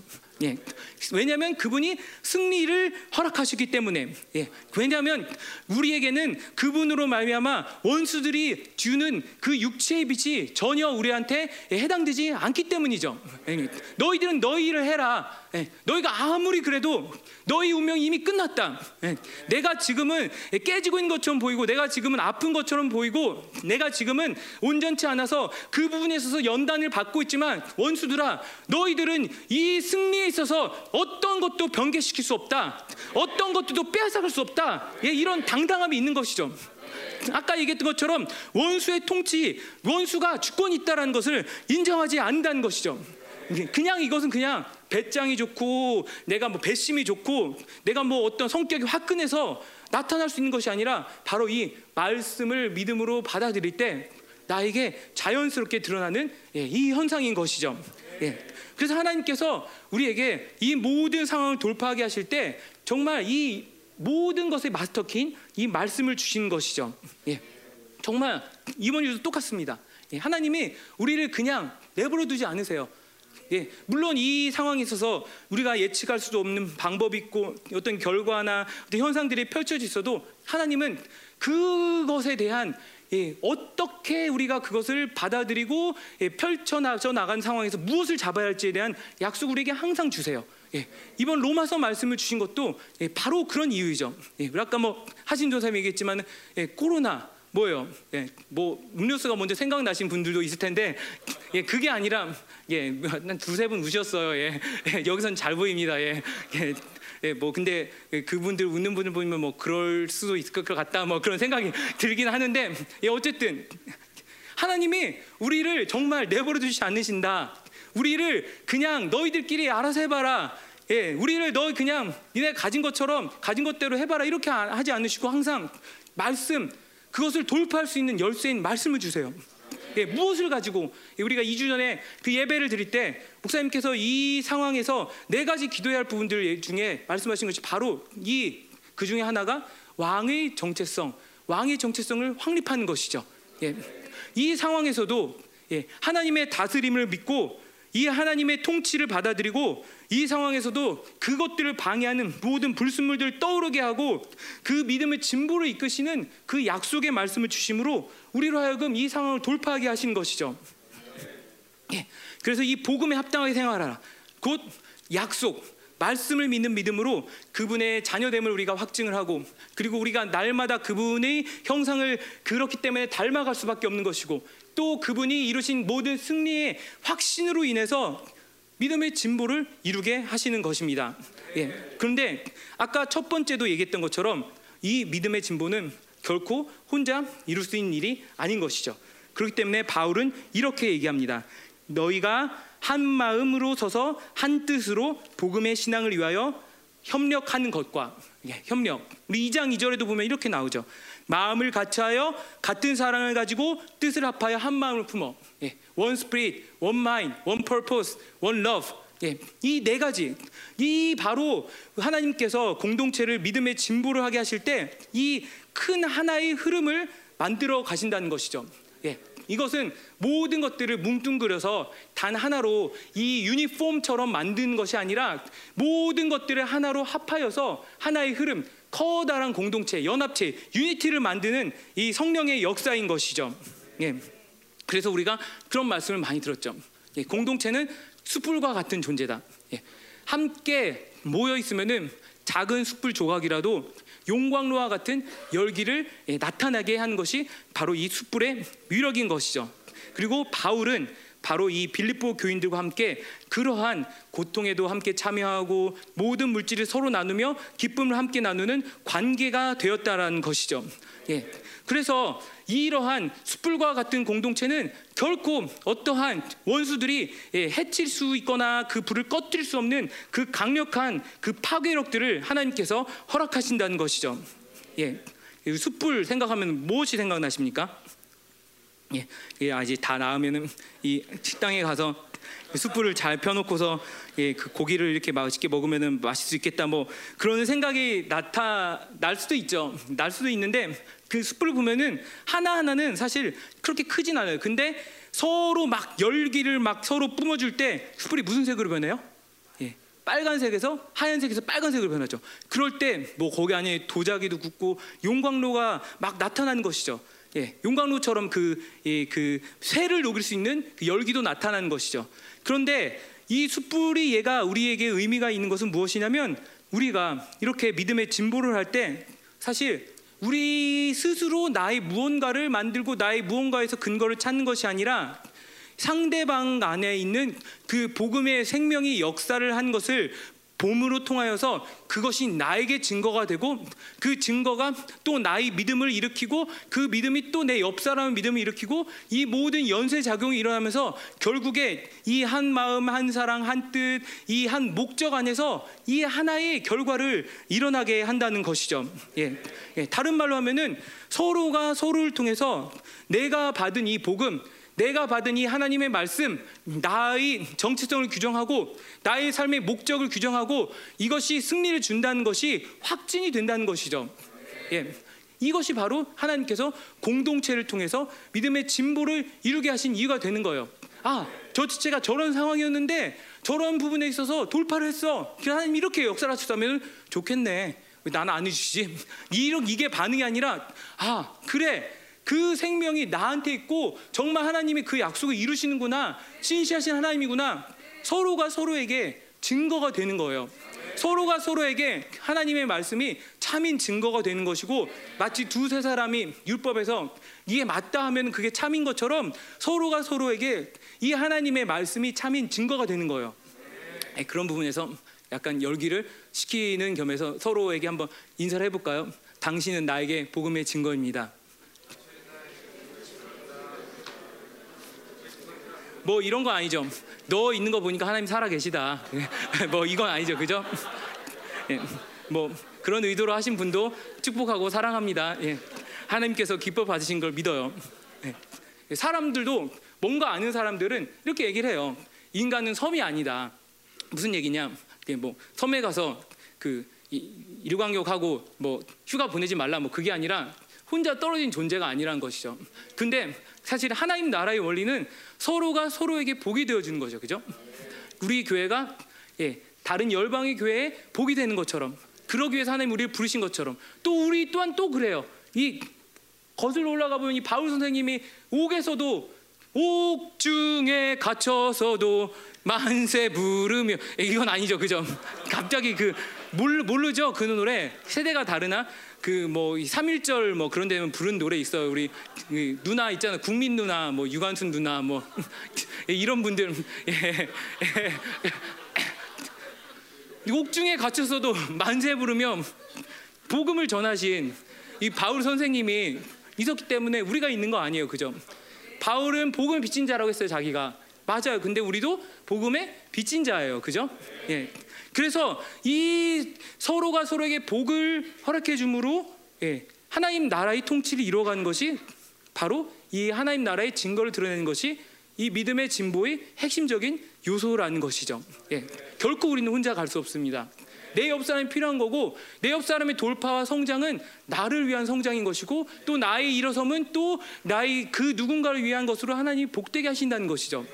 얼마나 이게 멋지고 놀라운 일이에요. 나는 사실 내가 가진 어떤 성품이라든지 인격적인 그런 부분에 있어서는 나 자신만 챙기기도 예, 불편한 그 정말 그, 그 모든 걸 다 해야 되고 나 자신만 챙기기도 어려운 사람인데 나를 통해서 감히 하나님께서 나를 통해서 어떤 생명을 세우신다니 나를 통해서 어떤 자를 왕과 같은 자로 세우신다니 나를 통해서 이 생명이 흘러가게 한 자니 정말 황송한 것이죠.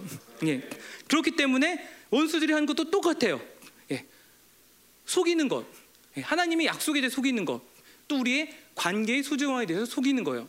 제가 이 말씀을 이렇게 준비를 하면서 이전에 읽었던 탈무드 동화가 생각이 났어요.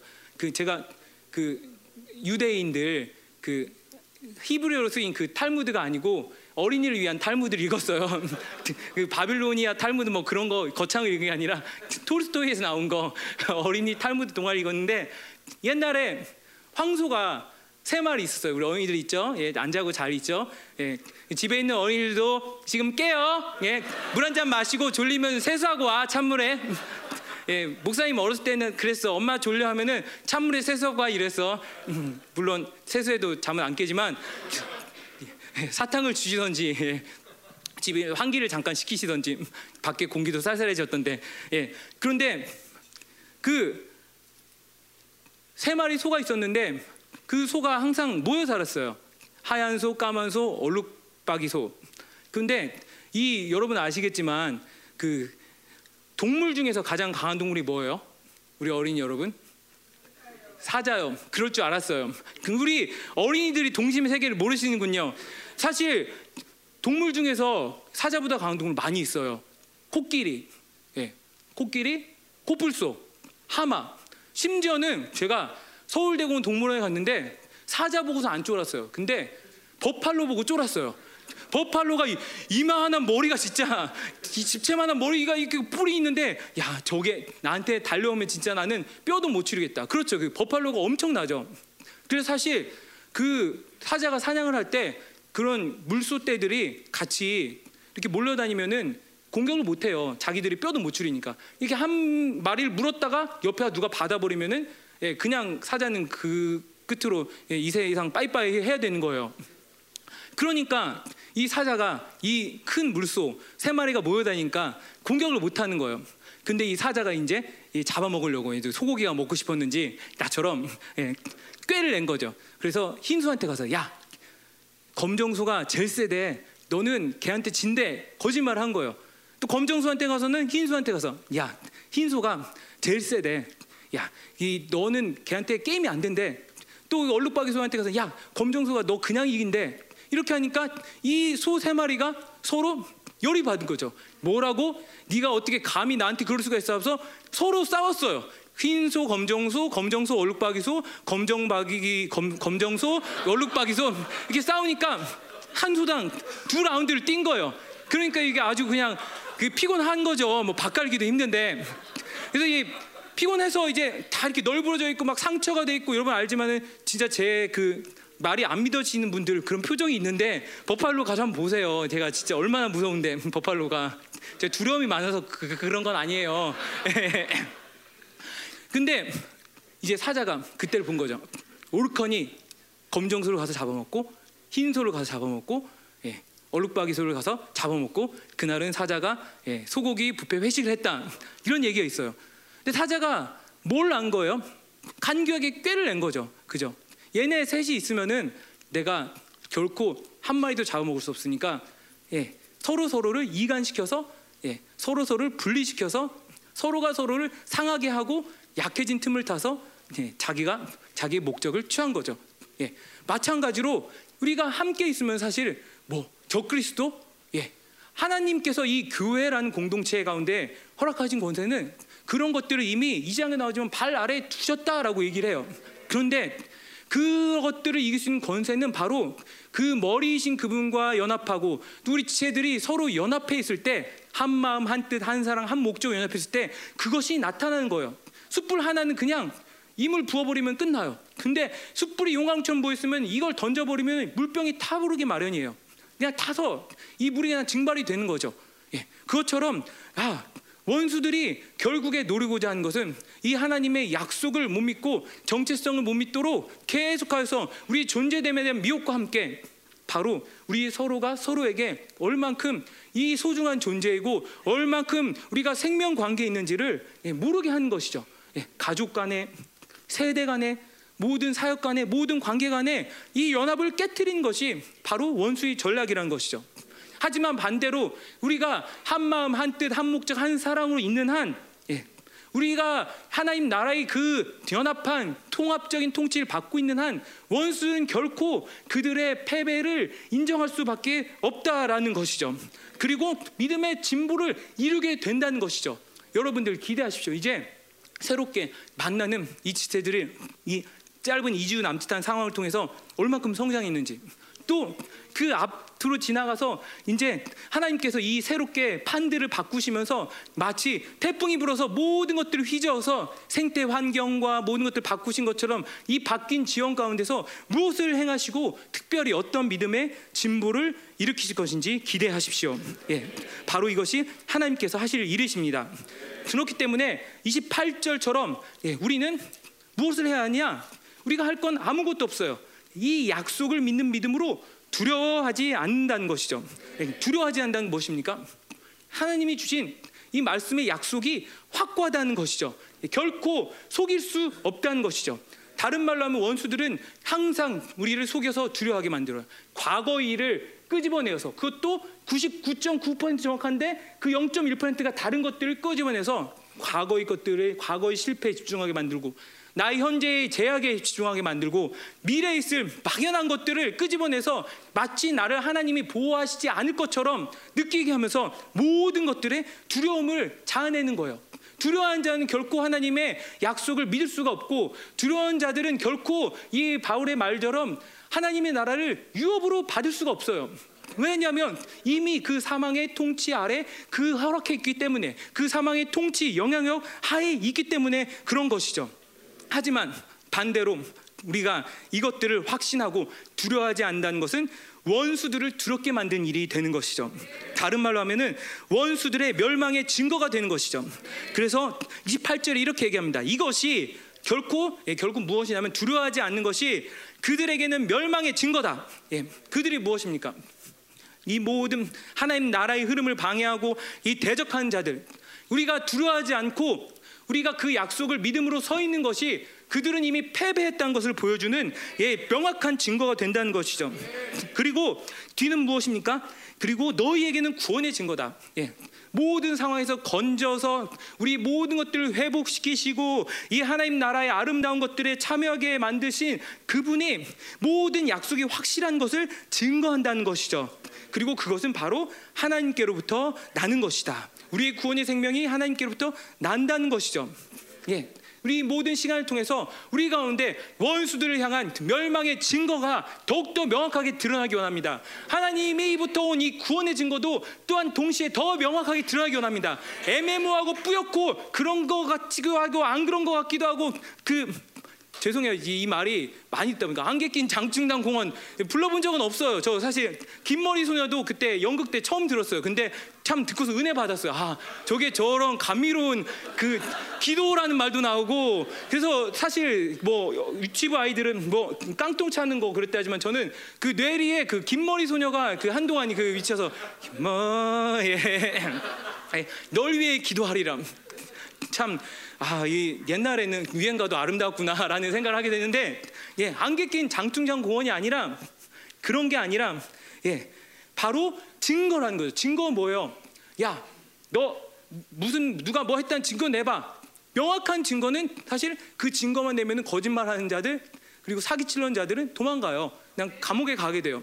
그리고 이 증거만 있으면은 네가 하나님의 자녀라는 증거 대봐 하면은 내 그 모든 그 호적 영적 호적 등록본 뭐 해가지고 출생 신고서를 딱 떼가지고 보면은 누구도 부인할 수 없어요. 예.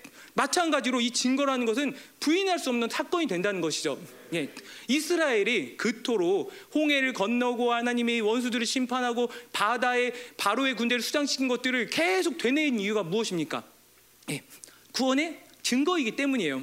그냥 옛날 할아버지들이 옛날에 그랬대야, 좋았대야, 뭐 이렇게 그냥 옛날 얘기하는 게 아니라 증거라는 것이죠. 왜 우리가 계속 예, 다른 어떤 새로운 것들을 선포하는 것이 아니라 가장 중심은 그분이 죽으시고 부활하시고 그분이 우리를 왕자 삼으시고 자녀 삼으셨다. 이 복음의 핵심을 계속 되뇌인 이유가 무엇입니까? 그것만큼 확실한 증거가 없다는 것이죠.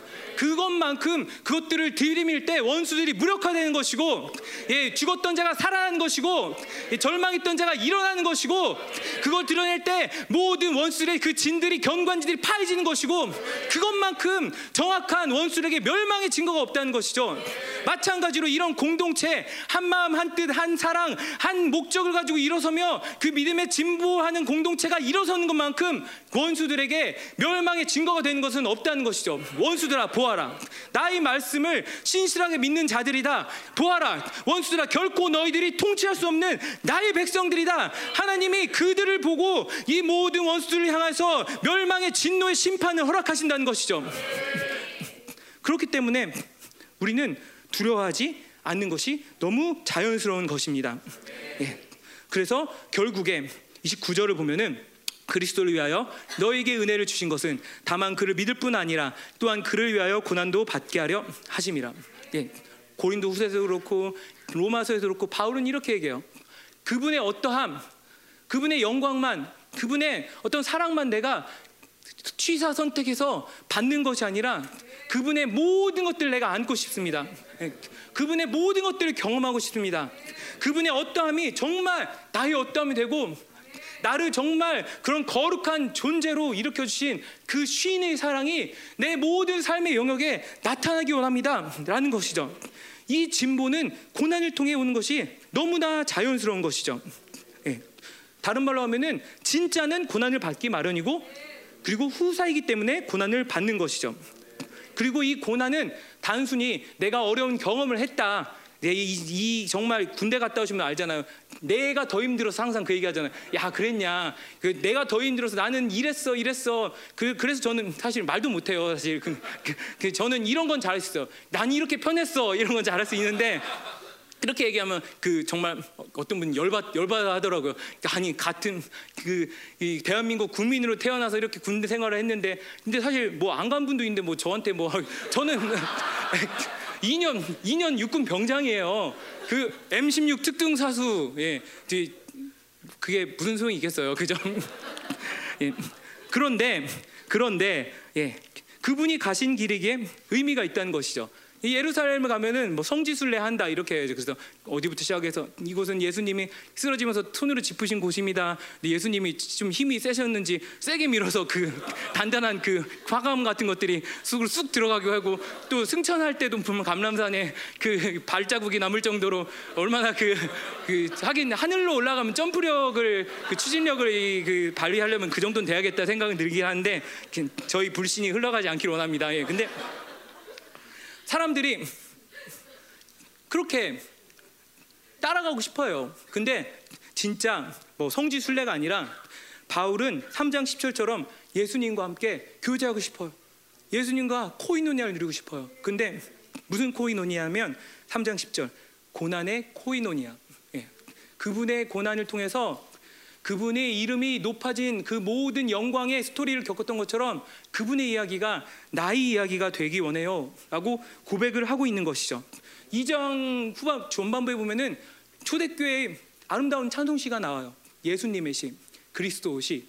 예. 그는 근본 하나님과 동체시나 같은 본체시나 예, 동등한 것을 취할 것으로 여기지 않으시고 자기를 비워 종의 형체를 가지사 죽기까지 순종하셨더니 사람의 몸으로 이 땅에 오시고 근데 하나님이 그를 지극히 십자가에까지 죽으신 그분을 높여 그 그분을 지극히 높이셔서 그분의 발 아래 모든 이름을 두게 하시고 모든 영광과 찬송과 존귀를 주신 이 예수님의 그 삶이 바로 나의 삶이 되는 것이 믿음의 진보의 모든 과정을 위해서 겪게 되는 필연적인 결과라는 것이죠. 네.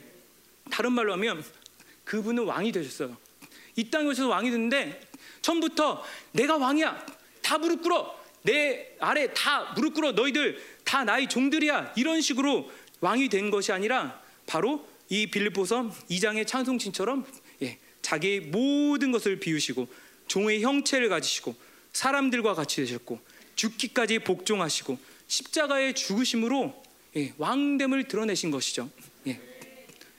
예. 이 모든 믿음의 진보, 우리가 예수님을 결국에 이 모든 기쁨의 모델, 구원의 완성의 모델은 예수님인데 그분을 담는 과정에서 그분의 영광만, 그분의 좋은 것, 그분의 부귀, 그분의 영화 그런 것만 담을 수 없다는 것이죠. 이 왕의 길을 가기 위해서는 반드시 그 진정한 왕이신 유일한 왕이신 우리의 왕됨을 보증하시는 그분이 가셨던 그 왕의 길을 따라가는 것이 예, 너무나 당연스럽고 자연스러운 것이죠. 그런 부분에서 우리는 감사할 수 있어요. 예, 왜냐하면 하나님께서 우리에게 그 왕의 복음, 왕의 말씀을 들려주셨는데 이제 그분이 하신 일은 우리가 지금은 모든 것을 다 이해할 수는 없지만 우리를 정말 왕 되기 위해서 진짜 왕의 모습으로 드러나기 위해서 우리를 이끌어 주시기 때문이죠. 예, 얼마나 감사한 거예요. 내가 아무리 스스로 왕대다 왕이다 왕이다 해도 사실 이 감격과 이 기쁨은 어떠한 생명에 내 안에서 움직이지 않는 한 이 왕의 모든 증거들이 펼치지 않는 한 사라질 수밖에 없어요. 그런데 이 하나님께서 이 말씀대로 우리에게 허락하신 약속대로 신실하게 지금 우리 공동체를 왕의 길로 이끄시고 계십니다. 예. 다른 많은 해결해야 할 것들, 하나님께 질문해야 할 것들, 여러 가지 것들이 산적했지만 그 중에서 변하지 않는 한 가지는 하나님은 이 공동체에게 왕의 말씀을 주시고 그 말씀을 믿는 자들에게 왕의 길을 따라갈 수 있는 특권을 허락하셨다라는 것이죠.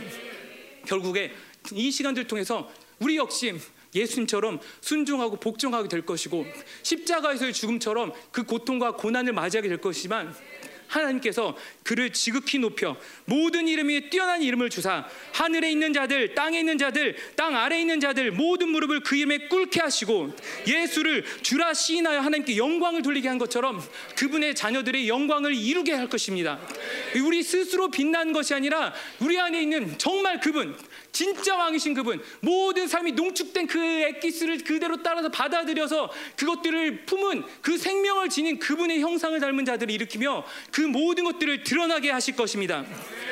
결국에 그 모든 것들을 통하여서 하나님의 완벽한 통치, 다윗의 장막, 어떤 것도 하나님께 걸리지 않고 어떤 것도 의심하지 않고 어떤 것도 주저하지 않고 어떤 것도 걸리지 않는 하나님의 온전한 통치를 이루게 하는 그때를 우리에게 도래케 하실 것입니다. 네. 우리가 유능한 자, 우리가 무언가 할 수 있는 자, 우리가 무언가 구비된 자, 그래서 나 혼자서도 할 수 있는 자, 그게 아니라 이 하나님의 어떠하심을 그대로 담아낼 수 있고 그것들을 정말 진심을 다해서 받아들일 수 있고 그분의 어떠하심을 제한 없이 수용할 수 있는 그러한 거룩하고 비워지고 깨끗한 그릇으로 우리를 만드실 것입니다. 아멘. 여기서 미, 음, 말씀을 마치겠습니다. 같이 함께 기도하겠습니다.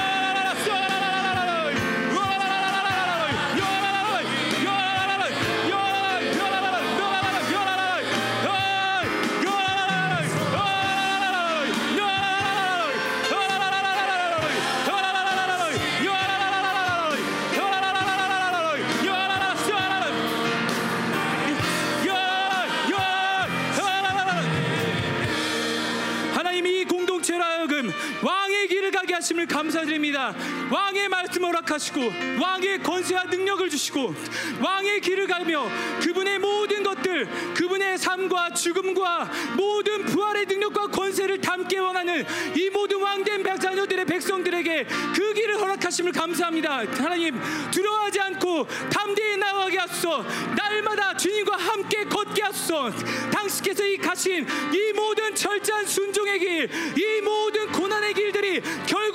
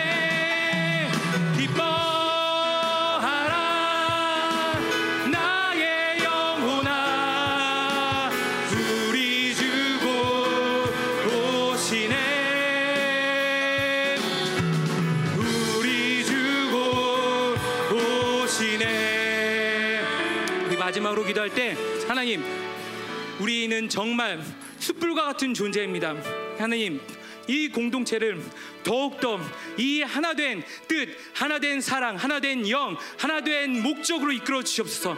One spirit, one mind, one purpose, one love. 하나님 이 모든 것이 하나 되어서 하나의 흐름으로 만들어서 어느 누구도 뒤처지지 않고 하나님 당신의 흐름을 향하여서 이 왕의 길을 함께 달려가게 하소서. 모두에게 복음의 증거가 되게 하시고 특별히 하나님 우리 다음 세대를 축복하소서. 남은 집회 가운데 하나님 그들의 그 모든 하나님 삶 가운데 하나님 그들은 우리의 후사이며 이 복음의 약속이 이루어진 것을 실제로 볼 자들입니다. 하나님 그들 가운데 이 모든 영적인 감각과 이 영적인 모든 센스들이 활성화되어서 살아나서 하나님을 기뻐하며 노래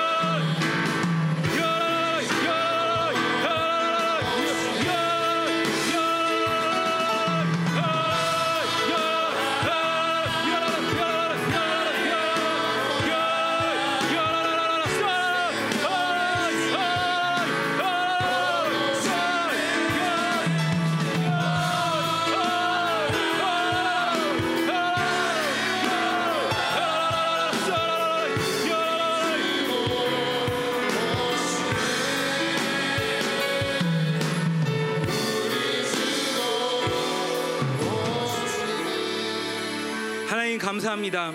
우리가 무엇이 간데 이러한 고통의 상황에도 기뻐할 수 있는 약속을 주시고 기뻐할 수 있는 증거를 주시고 기쁨의 말씀을 허락하십니까? 하나님 그렇습니다. 우리의 환경과 우리의 어떠함은 우리로 하여금 결코 기뻐하지 못하게 하지만 우리는 하나님을 인하여 기뻐하는 존재입니다. 우리 자신이 잘 나가는 것, 우리 자신이 잘 되는 것, 우리 자신이 유능해지는 것, 그것은 하나님 상대적인 기쁨이고 우리의 영원한 기쁨의 근거가 될 수 없습니다. 하지만 하나님 우리를 변함없이 사랑하시며 그 사랑에서 누가 우리를 끊으리요? 우리에게 그 아들과 함께 모든 걸 날마다 선물로 주시며 날마다 왕의 길로 이끄시는 하나님으로 인하여 기뻐합니다. 여호와를 기뻐한 것이 너희 힘이니 여호와를 기뻐한 것이 너희 힘이니 하나님 우리가 이 모든 상황에서 당신들만 인하여 기뻐하는 공 동체 하나님 기쁨의 승리의 찬송을 외치는 공동체가 되기를 원합니다. 하나님 그렇습니다. 어떤 환경과 조건도 하나님 결코 방해가 될 수 없으며 하나님 어떠한 우리 유익도 결코 이 하나님 나라의 선을 방해할 수 없으며 하나님 어떠한 죽음의 위협도 우리의 구원의 생명으로 인하여 기뻐한 것을 방해할 수 없습니다. 어떠한 것도 하나님의 이 남은 자들이 향한 공동체일 때 믿음의 진보를 가며 하나님의 말씀을 가지고 협력하여 하나가 되어서 두려워하지 않고 그 왕의 길을 걸어가는 자들의 하나님 이 성장과 그 하나님 나라의 영광스러운 아들이 나타나는 것들을 하나님 막을 수 없습니다. 하나님 이제 이 공동체 가운데 하나님의 통치를 다시 한번 선포합니다. 하나님 기뻐하게 하여 주옵소서. 하나님의 다스리심이 그 어느 때보다도 더 명확하게 증거가 되게 하옵소서. 하나님 연약한 자들이 일어나게 하여 주옵소서. 하나님 이제 절망했던 자들 두려워했던 자들이 이제 일어나게 하여 주옵소서. 기뻐 할지어다. 나의 딸들아 나이들아 기뻐하라. 내가 너희를 결코 떠나지 않을 것이며 내가 너희를 결코 버리지 않을 것이며 나의 말을 결코 변개치 않는 진리의 약속이다.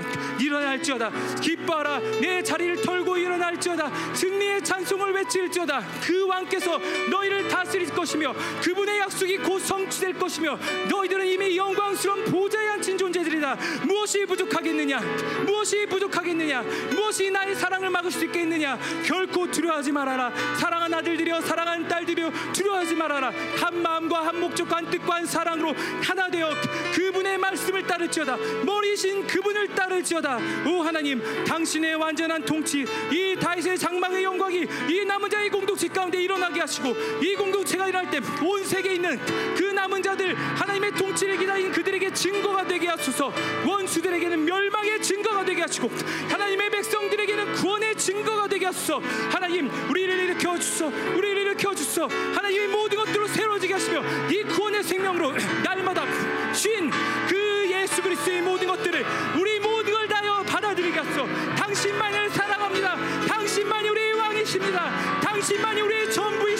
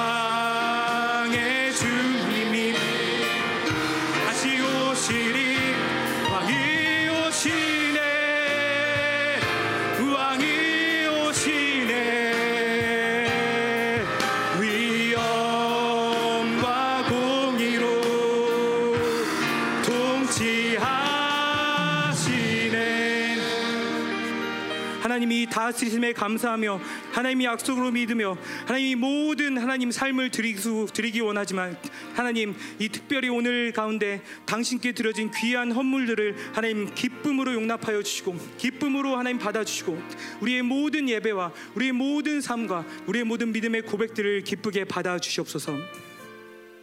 그리고 그들의 삶 가운데 하나님 어떠한 환란의 시간에도 어떠한 고난의 시간에도 마치 빌보 교인들이 바울에게 그랬듯이 하나님 넘치도록 풍성하게 주고 주고 주어서 이 생명을 살릴 수 있는 하나님 이 복된 사명들을 끝까지 완수할 수 있도록 우리 공동체 모든 직장과 성도들과 모든 사업의 반경마다 이 하나님의 모든 축복들이 더 흘러가게 하여 주옵소서. 이제는 교회의 머리 대신 우리 구주 예수 그리스도의 은혜와 하나님 아버지의 그 무한한 사랑과 성령 하나님의 내주 교통위로 충만하신 역사가 오늘도 믿음으로 하나님의 다스심을 기뻐하며 하나님 기뻐하기로 결단하며 한 마음과 한 뜻과 한 목적과 한 사랑으로 서기로 원하는 모든 공동체 위에 그들의 직장과 자녀와 가정과 비전 위에 이 나라 이민족 위에 전 세계 파손된 선교사와 생명사역과 열방 교회 위에 지금부터 영원토록 함께 하시길 간절히 축원하옵나이다. 아멘.